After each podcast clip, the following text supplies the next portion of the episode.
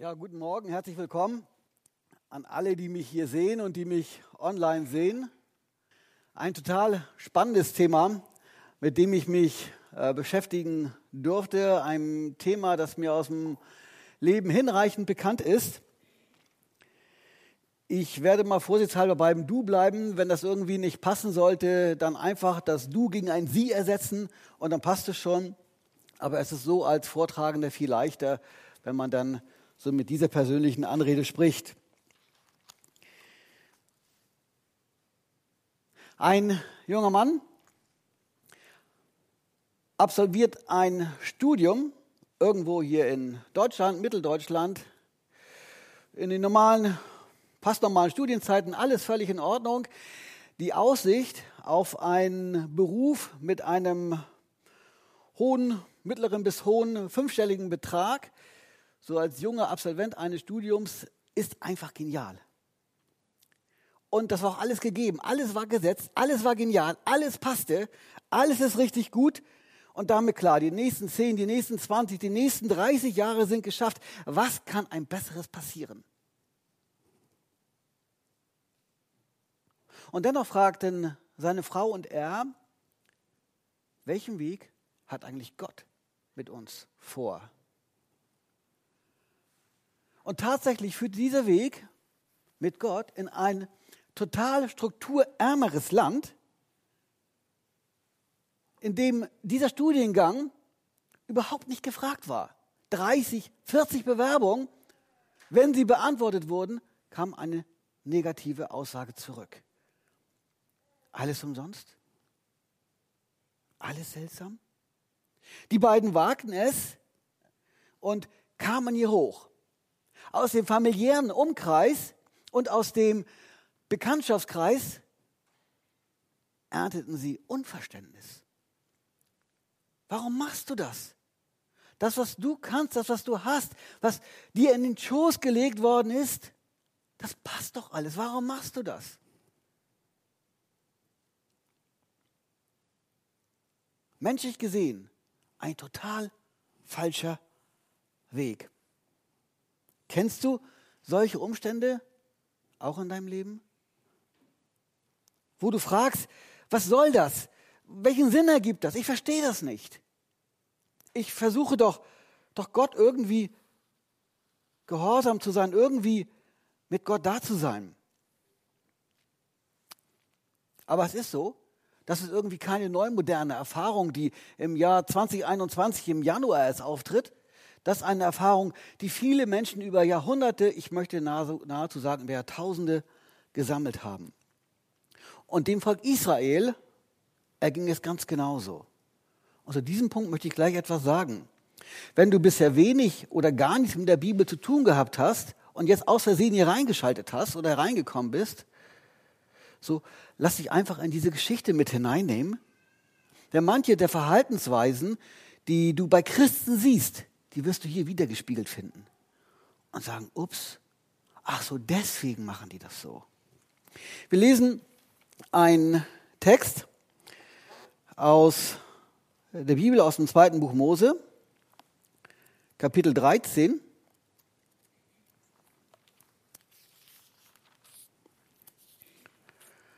Ab Vers 17.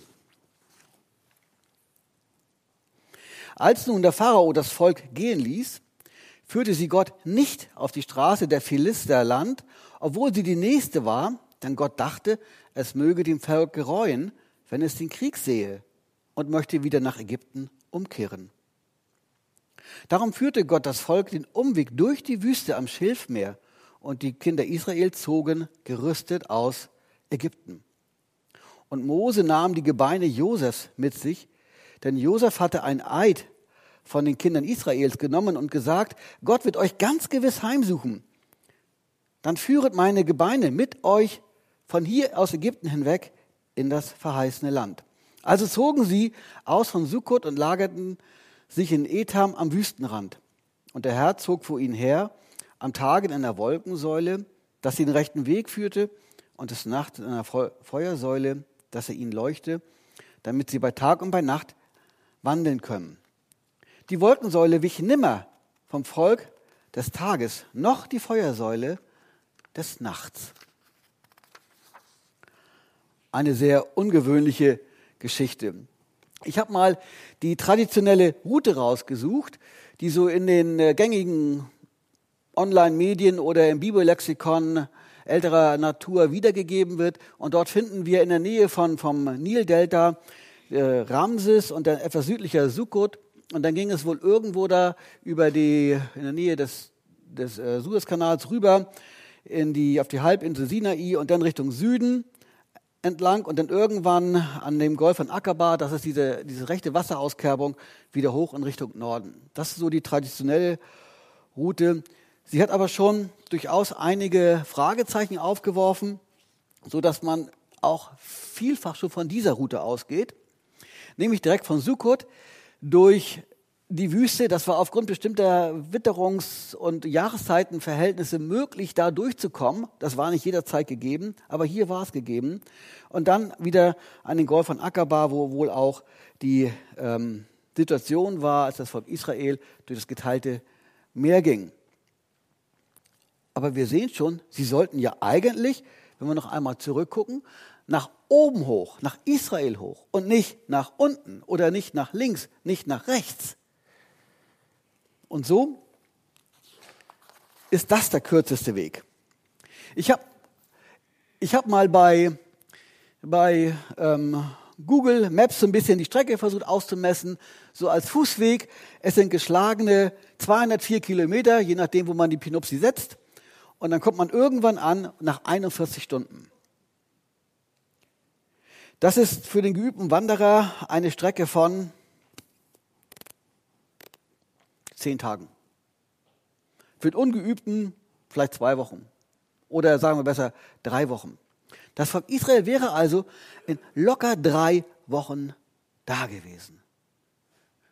Aber diese Route hatte schon ihre Schwierigkeiten. Das war eine Handelsroute damaliger Zeit, schön an der Mittelmeerküste entlang, aber sie war dadurch auch gefährlich. Gefährlich für Räuber, einfallende Horden und zu denen zählten die Philister, von denen wir eben gelesen haben. Das war ein Volk, ähm, man meint, es kam aus Südeuropa über Kreta und hat auch dort in dem Norden, also hier in der Halbinsel Sinai, ihre Raubzüge und ihr Unwesen getrieben. Sie waren ein Volk, das von dem Noahs Sohn Ham abstammte. Sie waren sehr kriegerisch. Ihre Götzen waren Dragon und Baal. Und diejenigen, die in den letzten Jahren so ein bisschen aufmerksam die Presse verfolgt haben, die haben irgendwie gehört, dass durch den IS eine, ein Weltkulturerbe zerstört wurde. Und das war ein Baalstempel. Also es hat sich bis heute gehalten, dieser Götzenkult. Nun gut, Gott hat das halt auch durch diese ähm, Terroristen, wie man sie bezeichnen möchte, verändert. Aber unabhängig davon, diese Route war gefährlich. Gefährlich für das Volk Israel, da durchzukommen. Zudem haben die, Is die Ägypter in ihrem Grenzbereich diese Route bewacht. So nimmt man heute an. Letzten Sonntag hörten wir dass das Volk Israel vor rund 400, nach rund 400 Jahren aus Ägypten ausgezogen ist. Es folgten ja in Ägypten nach glorreichen Jahren Unterdrückung und Sklaverei. Sie wurden ja richtig niedergehalten. Kinder mussten ausgesetzt werden, damit das Volk sich nicht weiter vermehren konnte. Also noch ganz schlimmere Umstände, als wir sie heute in Corona-Zeiten kennen. Viel schlimmer. Und das Volk hatte echt zu leiden. Das war ein Zeit, eine Zeit, als das Volk ungefähr zwei Millionen Leute hatte, zählte. Schleswig-Holstein hat 2,8 Millionen, Kiel hat rund knapp 250.000 Menschen. Nun können wir uns vorstellen, wenn ein Volk von rund zwei Millionen komplett auszieht, das ist nicht mal ebenso gemacht. Wie mit dem Auto von Jens, wir holen eine Starthilfe und dann läuft er wieder, komme ich hier unbescholten her. So einfach ist das leider nicht. Das war schon ein ganz großes Ding. Und das ist auch logisch, wenn man lieber den kürzesten Weg wählen würde, weil die Strapazen dann auch richtig sich reduzieren. Das ist die richtige menschliche Logik. Andererseits, wenn man da lang geht, wer würde denn so dumm sein, ein so riesiges Volk angreifen? 600.000 wehrgerüstete Männer, waffenfähige Männer, wehrgerüstet waren sie nicht, waffenfähige Männer, dazu eine Unmenge von Vieh und alle einem großen Zug. Aber sie waren halt nicht kampferprobt. Was sie waren, war eine fette Beute. Und wer dabei geht und das packt, der hat echt einen großen Reibach gemacht und für einige Zeiten ausgesorgt. Und so standen Mose und das ihm anvertraute Volk Israel vor einem unlösbaren Problem. Hinter sich die Ägypter. Vor sich auf dem Handelsweg die Philister. Links das Mittelmeer und auf der anderen Seite zur Rechten die Wüste. Gleich zu Beginn in das verheißene Land gab es Probleme. Kennst du das? Kennen wir das? Du hast dich zu Gott gewendet. Du hast gesagt, Herr Jesus, ich möchte mit dir leben. Und du bist hochmotiviert, du bist froh, du bist glücklich. Alles prima. Und jetzt das. Wo du hinguckst, hast du Schwierigkeiten. Deine Freunde verhöhnen dich. Dann Christ sein. Deine Eltern zeigen Unverständnis. Deine Kinder wenden sich von dir ab und sagen, na ja, bist du schon so weit, Mama, Papa, dass du Christ sein musst. Du lügst nicht und erntest dafür Vogelzeigen.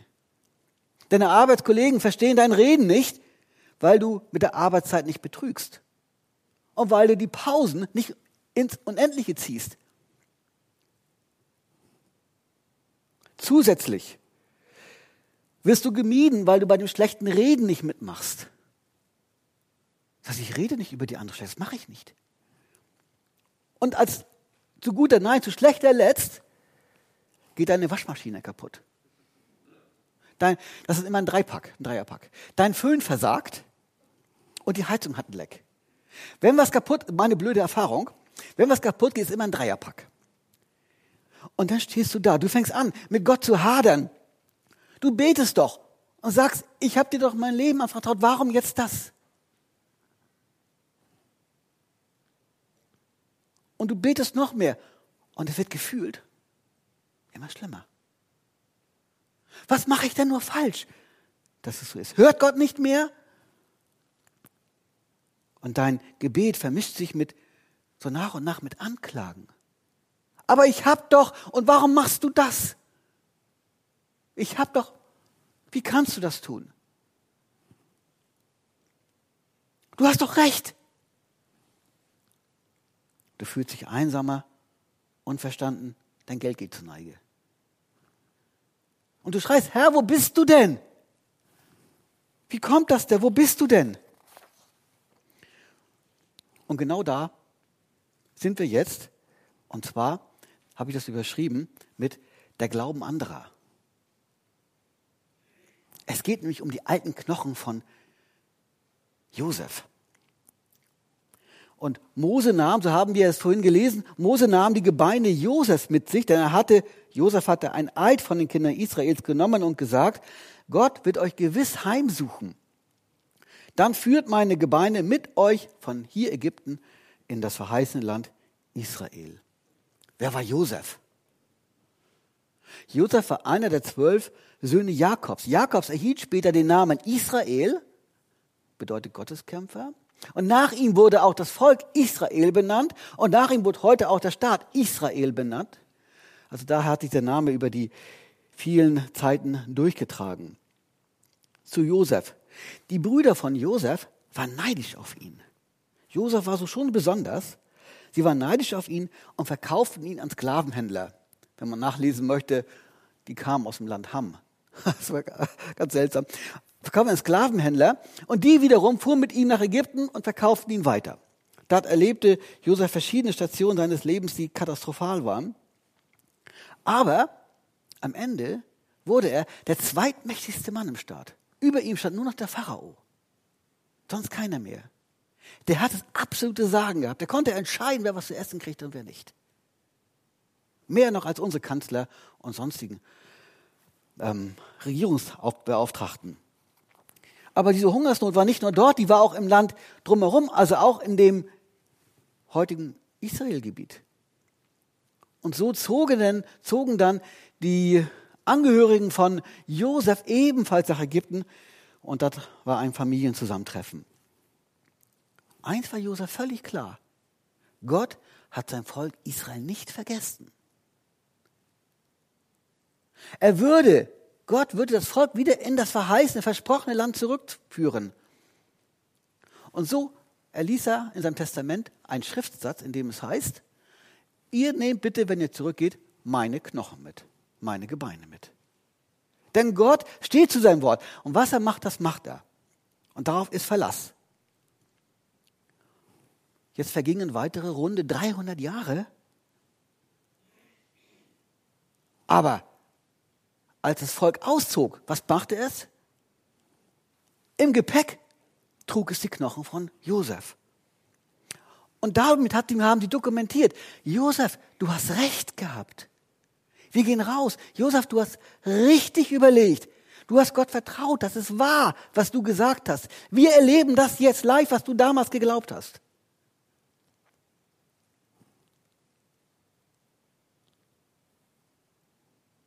Trotz der ganzen Schwierigkeiten. Trotz der ganzen Schwierigkeiten. Sie konnten an, dem, an Josefs Gebeinen sehen, dass Gott Recht hatte. Einen Gedanken möchte ich daraus nehmen. Du bist mit deinen ganzen Umständen überhaupt nicht allein. Keiner von uns in dieser Runde oder, oder der zu Hause bei YouTube das hört, ist allein mit diesen Umständen. Jeder kennt doch solche Situationen. Viele von uns haben solche Erfahrungen gesammelt und auch schon viele vor uns haben solche Erfahrungen gesammelt. Sodass meine Erfahrungen doch nicht neue sind, sondern die vor mir gelebt haben haben das schon genauso in ähnlicher Art erfahren. Und deswegen ist es gut, wenn du mit deinen Gedanken nicht alleine bleibst. Wenn du deine Gedanken, das, was dich da packt, was dich gerade anfasst, wenn du damit zu Leuten gehst und mit ihnen redest und sagst, wie habt ihr da durchgekommen? Was habt ihr gemacht? Wie hat Gott euch da geführt? Du hast die Zeugnisse von den Leuten hinter dir, du hast die Zeugnisse der Bibel, du hast die Zeugnisse von älteren Christen. Vertraue, rede mit ihnen, suche deine Hilfe dort. Und du wirst sehen, alle werden dir sagen, ja, Gott hat recht gehabt. Einfach, Gott hat recht gehabt. Gott hat mich da durchgetragen, Gott hat recht gehabt. Und deswegen möchte ich das kurz zusammenfassen und sagen, habe Mut und vertraue darauf. Vertraue darauf, dass Gott recht hat. Und das ist auch so passiert. Nun waren ja die Gebeine Josefs in der Mitte des Textes, ich möchte mal wieder ein Stückchen zurückkommen zu unserem Beginn, Anfang des Textes. Gott ließ das Volk Israel einen gewaltigen Umweg gehen. Und der Text gibt auch den Grund an, das Volk war eine, für eine Konfrontation mit den Philistern überhaupt noch nicht gerüstet. Sie waren ja versklavt gewesen. Da hatten sie keinerlei Chance gehabt, sich waffentechnisch auszurüsten und militärische Übungen zu machen die waren einfach nicht auf Ballhöhe und schon gar nicht kampfbereit und hätten das Ding locker verloren. Und bemerkenswert hier beim Text, wir hatten es ja gelesen, und Gott gedachte, er möchte das Volk, es würde das Volk gereuen, wenn es den Krieg sehe und nach Ägypten zurückkehren. Und deswegen führte Gott das Volk einen Umweg durch die Wüste. Wessen Einschätzung war das denn? Das war die Einschätzung Gottes. Das war nicht die Einschätzung von Mose oder von dem Volk. Dass Mose sich dahingesetzt hat, gesagt hat, lass ich mal kurz überlegen, diese Schwierigkeiten dort, die Schwierigkeiten dort, links und rechts und da das Meer, da die Wüste, hm, das packen wir nicht, lass uns mal anderen Weg gehen. Nein, Gott hatte die Entscheidung übernommen.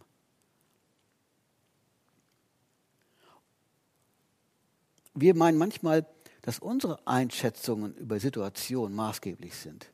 Uns fehlt häufig der Horizont, uns fehlt der Background, uns fehlt uns fehlt einfach die Sichtweite, die Breite des Sehens. Das haben wir alles nicht drauf. Und deswegen ist unsere Einschätzung so einfach so Schmalspur und so, so, wenig, so wenig eigentlich durchtragend. Und jetzt geht es darum, zu hören, was möchte Gott. Und die Frage ist doch, haben wir ein Ohr zu hören, was Gott will? So manches Mal in, in Predigten hörten wir von einem Soldaten, der der ähm, eine schwierige Entscheidung zu fällen hatte, für die er eigentlich gar nicht äh, in der, in der Kompetenz war, also die er gar nicht hätte treffen können. Und so ging er hin zu seinem Vorgesetzten und hat gesagt, bitte, das ist die Situation, entscheide, was wir zu tun haben. Diejenigen von uns, die im Arbeitsleben sind, die kennen das auch, dass sie ihre Arbeitswelt vernünftig bewältigen und jetzt stehen sie vor einer Entscheidung, die hohe Konsequenzen hat. Und da gehen sie zum Chef und sagen, Chef, das ist das die Situation, ich würde das so machen, aber du musst dafür gerade stehen. Wie entscheidest du? Was bedeutet, wenn ich die Entscheidung an meinen Vorgesetzten abgebe, bin ich frei davon. Dann trägt der halt die Last. Und damit die volle Verantwortung. Aber hier war es noch anders. Gott hat Mose gar nicht erst in diese Entscheidung hineingeführt. Gott hat das Volk gar nicht erst in diese Entscheidung hineingeführt. Gott hat selbst entschieden und damit Fakten geschaffen für die anderen. Kein Hadern, kein Meckern hilft dem Volk. Was blieb übrig? Ja, nur darauf zu vertrauen, dass Gottes Weg richtig ist. Aber das ist doch ein Umweg. Ist es vielleicht sogar ein Irrweg, in den Süden zu gehen? Gott, was machst du da? Und menschlich gesehen ist es doch Unfug. Wir sind zwei Millionen plus Tiere, da gehen wir an der Handelsroute lang und das, wir kommen ans Ziel. Das wäre gerade nicht menschlich gedacht. Und Gott sagt nein. Und das Volk, und jetzt geht's los, folgt Gott. Wir Menschen denken manchmal, wir haben alles in der Hand, wir können alles bewerkstelligen. Was sagt, was sagt schon ein, die Bibel und auch ein geflügeltes Sprichwort? Wenn der Herr nicht wacht, wachen die Wächter doch umsonst.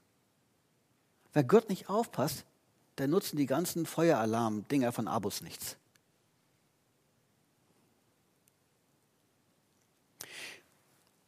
Das Interessante ist, dass Gott das Volk ja führt, einen besonderen Weg, damit sie zu ihrem Ziel kommen. Gott hat ja was vor mit dem Volk. Gott hat, will sie in ihre Berufung hineinführen. Und deswegen verstehen wir diesen Weg, diesen Umweg, den Gott das Volk Israel führt, als einen Weg zu ihrer Berufung. Der Gedanke wird uns noch ein bisschen verfolgen. Ich habe das mal überschrieben mit dem Titel Lerne auf dem Weg und folge der Berufung durch Gott. Folge deiner Berufung. Eins ist sicher, Gott kann deine Fähigkeiten besser als du auch besser als deine Geschwister.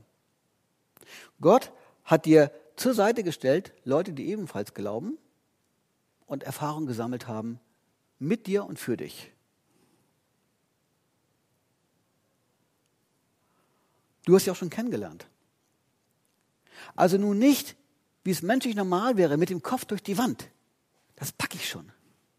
Sondern hab Vertrauen. Hab einfach Vertrauen. Auch mal Geduld zu haben.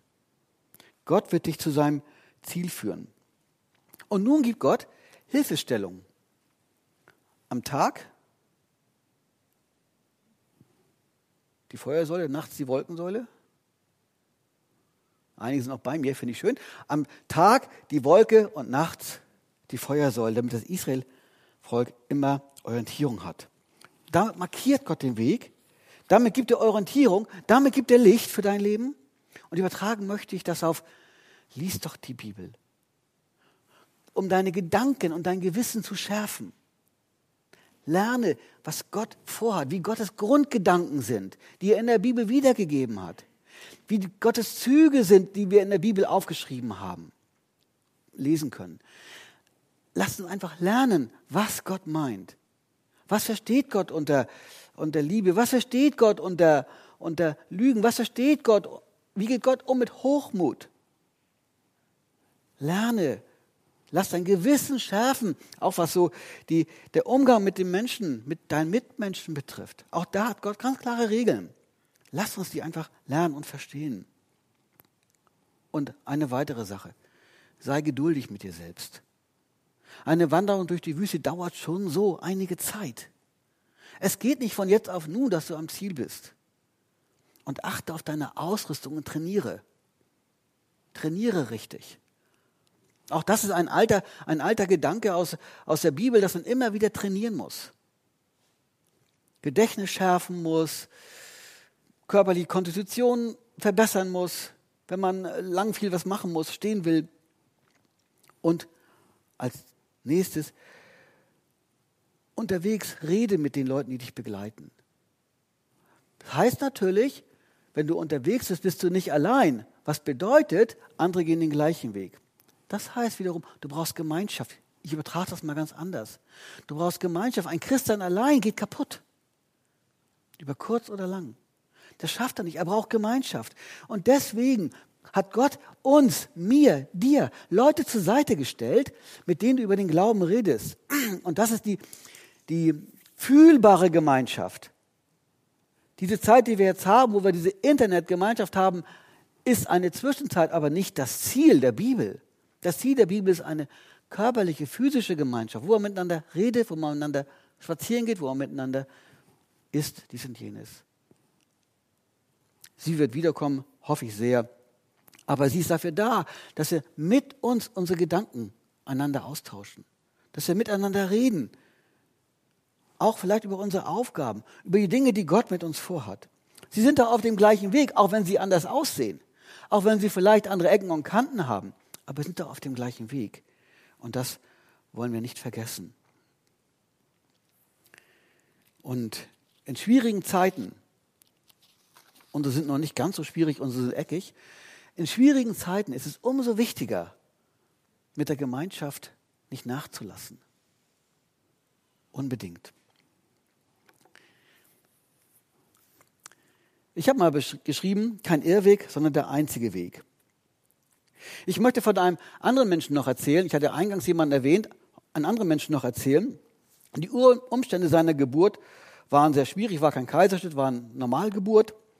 Die politischen Verhältnisse waren überhaupt nicht positiv. Nach seiner Geburt flohen die Eltern mit ihm ins Ausland. weil die Gefahr bestand und nicht nur die Gefahr, sondern auch die Wirklichkeit bestand, dass alle diejenigen Jungs, die in seinem Alter auch geboren wurden, zu der Zeit, die wurden alle umgebracht. Kamen Soldaten, haben die alle getötet. In der Zeit leben wir. Gott sei gepriesen nicht. Und dieser Mann war ungefähr 30 Jahre alt und da fing er an zu lehren. Öffentlich fing er an, biblische Wahrheiten zu lehren. Viele aus dem Volk fanden das genial, fanden das klasse und erzeugten Interesse. Wow, was sagt er? Der redet ja völlig anders als das, was wir bisher gewohnt waren. Bei der religiösen Oberschicht erzeugte sein Reden und die Klarheit seiner Reden Hass und Neid. Und so stachelten sie das Volk an, diese Oberschicht stachelte das Volk an, überredete den römischen Machthaber, diesen Mann, Jesus ist sein Name, zu ermorden, gefangen nehmen zu lassen und an ein Kreuz zu hängen, dass er dort einen erbärmlichen Tod sterben sollte. Aus Neid und aus Hass. Menschlich gesehen, Tragödie. Umstände der Geburt waren schwierig. Nachher hat sich ein bisschen behoben. Dann sein Lehrauftritt, als er 30 Jahre alt war, drei Jahre gelehrt. Genial. Und jetzt dieser Abschluss. Menschlich gesehen eine absolute Niederlage. Nur die Bibel bewertet das anders. In Lukas 24 steht geschrieben, musste nicht der Christus das Leiden und in seine Herrlichkeit eingehen? In Hebräer 6 steht geschrieben, der Christus, also Jesus Christus ist gemeint, ist allen, die ihm gehorchen oder glauben, der Urheber ewigen Heils geworden. Also durch das, was da Jesus getan hat, haben Menschen die Möglichkeit, zu Gott zu kommen. Also etwas viel Größeres stand hinter dieser ganzen Geschichte, als menschlich gesehen vor Augen war. Und Jesus wusste ganz genau, was ihn erwartete, als er auf der Erde lebte. Er wusste ganz genau, was ihn erwartete, als er anfing zu predigen. Er wusste von vornherein ganz genau. Aber er folgte nicht seinem eigenen Willen. Einmal gab es eine Situation, die war ganz heftig. Da, da rief er zu Gott im ringenden Gebet, nimm doch die Sache von mir weg. Stand er unmittelbar vor diesem Kreuzesweg. Nimm doch die Sache von mir weg. Und wissen wir, was er anfügte? Aber nicht mein Wille, sondern dein Wille soll geschehen. Er unterstellte sich bei all diesen Dingen Gott. Er folgte seiner Aufgabe, er folgte seiner Berufung. Und das ist total ermutigend für uns, dass wir sehen, dass Jesus etwas viel Größeres erreicht hatte, weil er den Gedanken Gottes folgte. Und das öffnet Perspektiven für uns. Das zeigt uns, wohin der Weg am Ende führt und wie gut der Weg ist.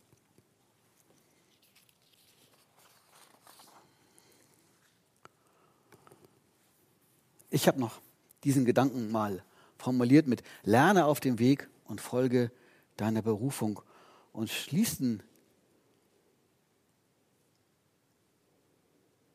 möchte ich damit, dass es auch auf dem Weg des Glaubens und der Nachfolge, dem man Jesus nach, immer wieder Probleme und Schwierigkeiten gibt. Also ein Highlife-Leben als Christ. Du stehst auf einer Wolke und alles gelingt dir und du kriegst Geld ohne Ende. Das gab es in meiner Kindheit im Schlaraffenland, wo die gebratenen Hähnchen von, der, von den Bäumen fielen. Aber das gibt es, gibt es nicht in der christlichen Linie, das gibt es nicht in der Wirklichkeit. Aber eins ist ganz sicher, du bist Christ und Gott hat dich berufen. Das heißt, Gott will mit dir irgendwo hin. Er wird dich und er wird dich zu seinem Ziel führen. Und verstehe, Umwege deines Lebens als Wege des Lernens. Was hörten wir vorhin von Jens in der Anmoderation?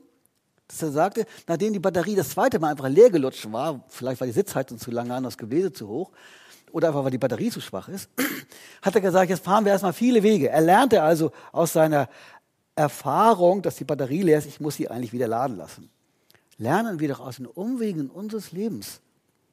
Und verstehen wir diese Umwege als Wege des Lernens und nicht als Wege der Klage. Die Christen neigen manchmal so dazu zu klagen, wenn irgendwas nicht passt. Nein, wir wollen lernen.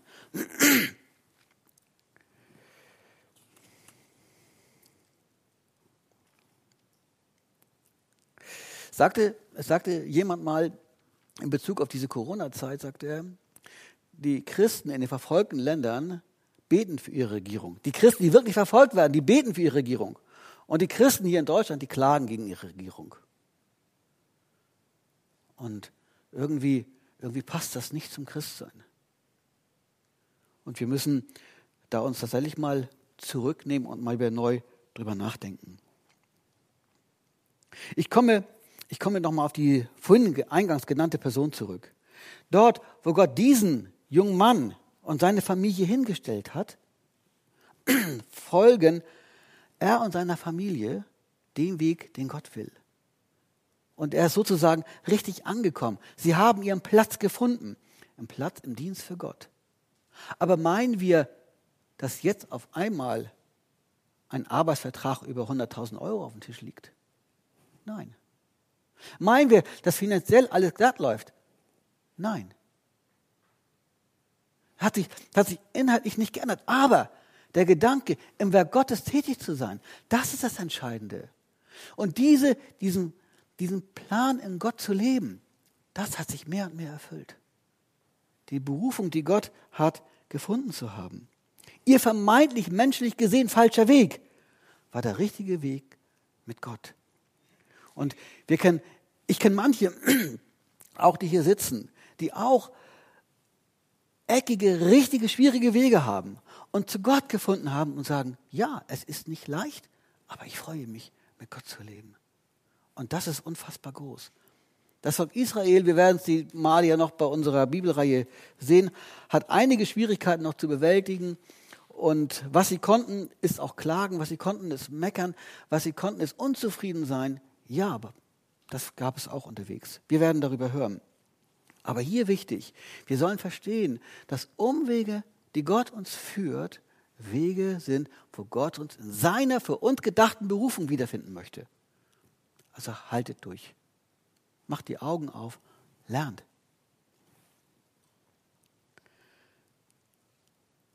Der vermeintlich falsche Weg ist der richtige mit Gott.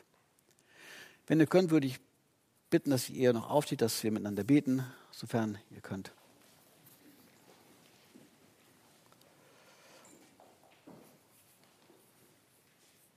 Herr Jesus Christus, wir danken dir, dass du einen Weg gegangen bist, der menschlich gesehen unfassbar war und eine Tragödie ohne Ende war. Aber du hast das alles gemacht, um der Weg zu Gott zu werden.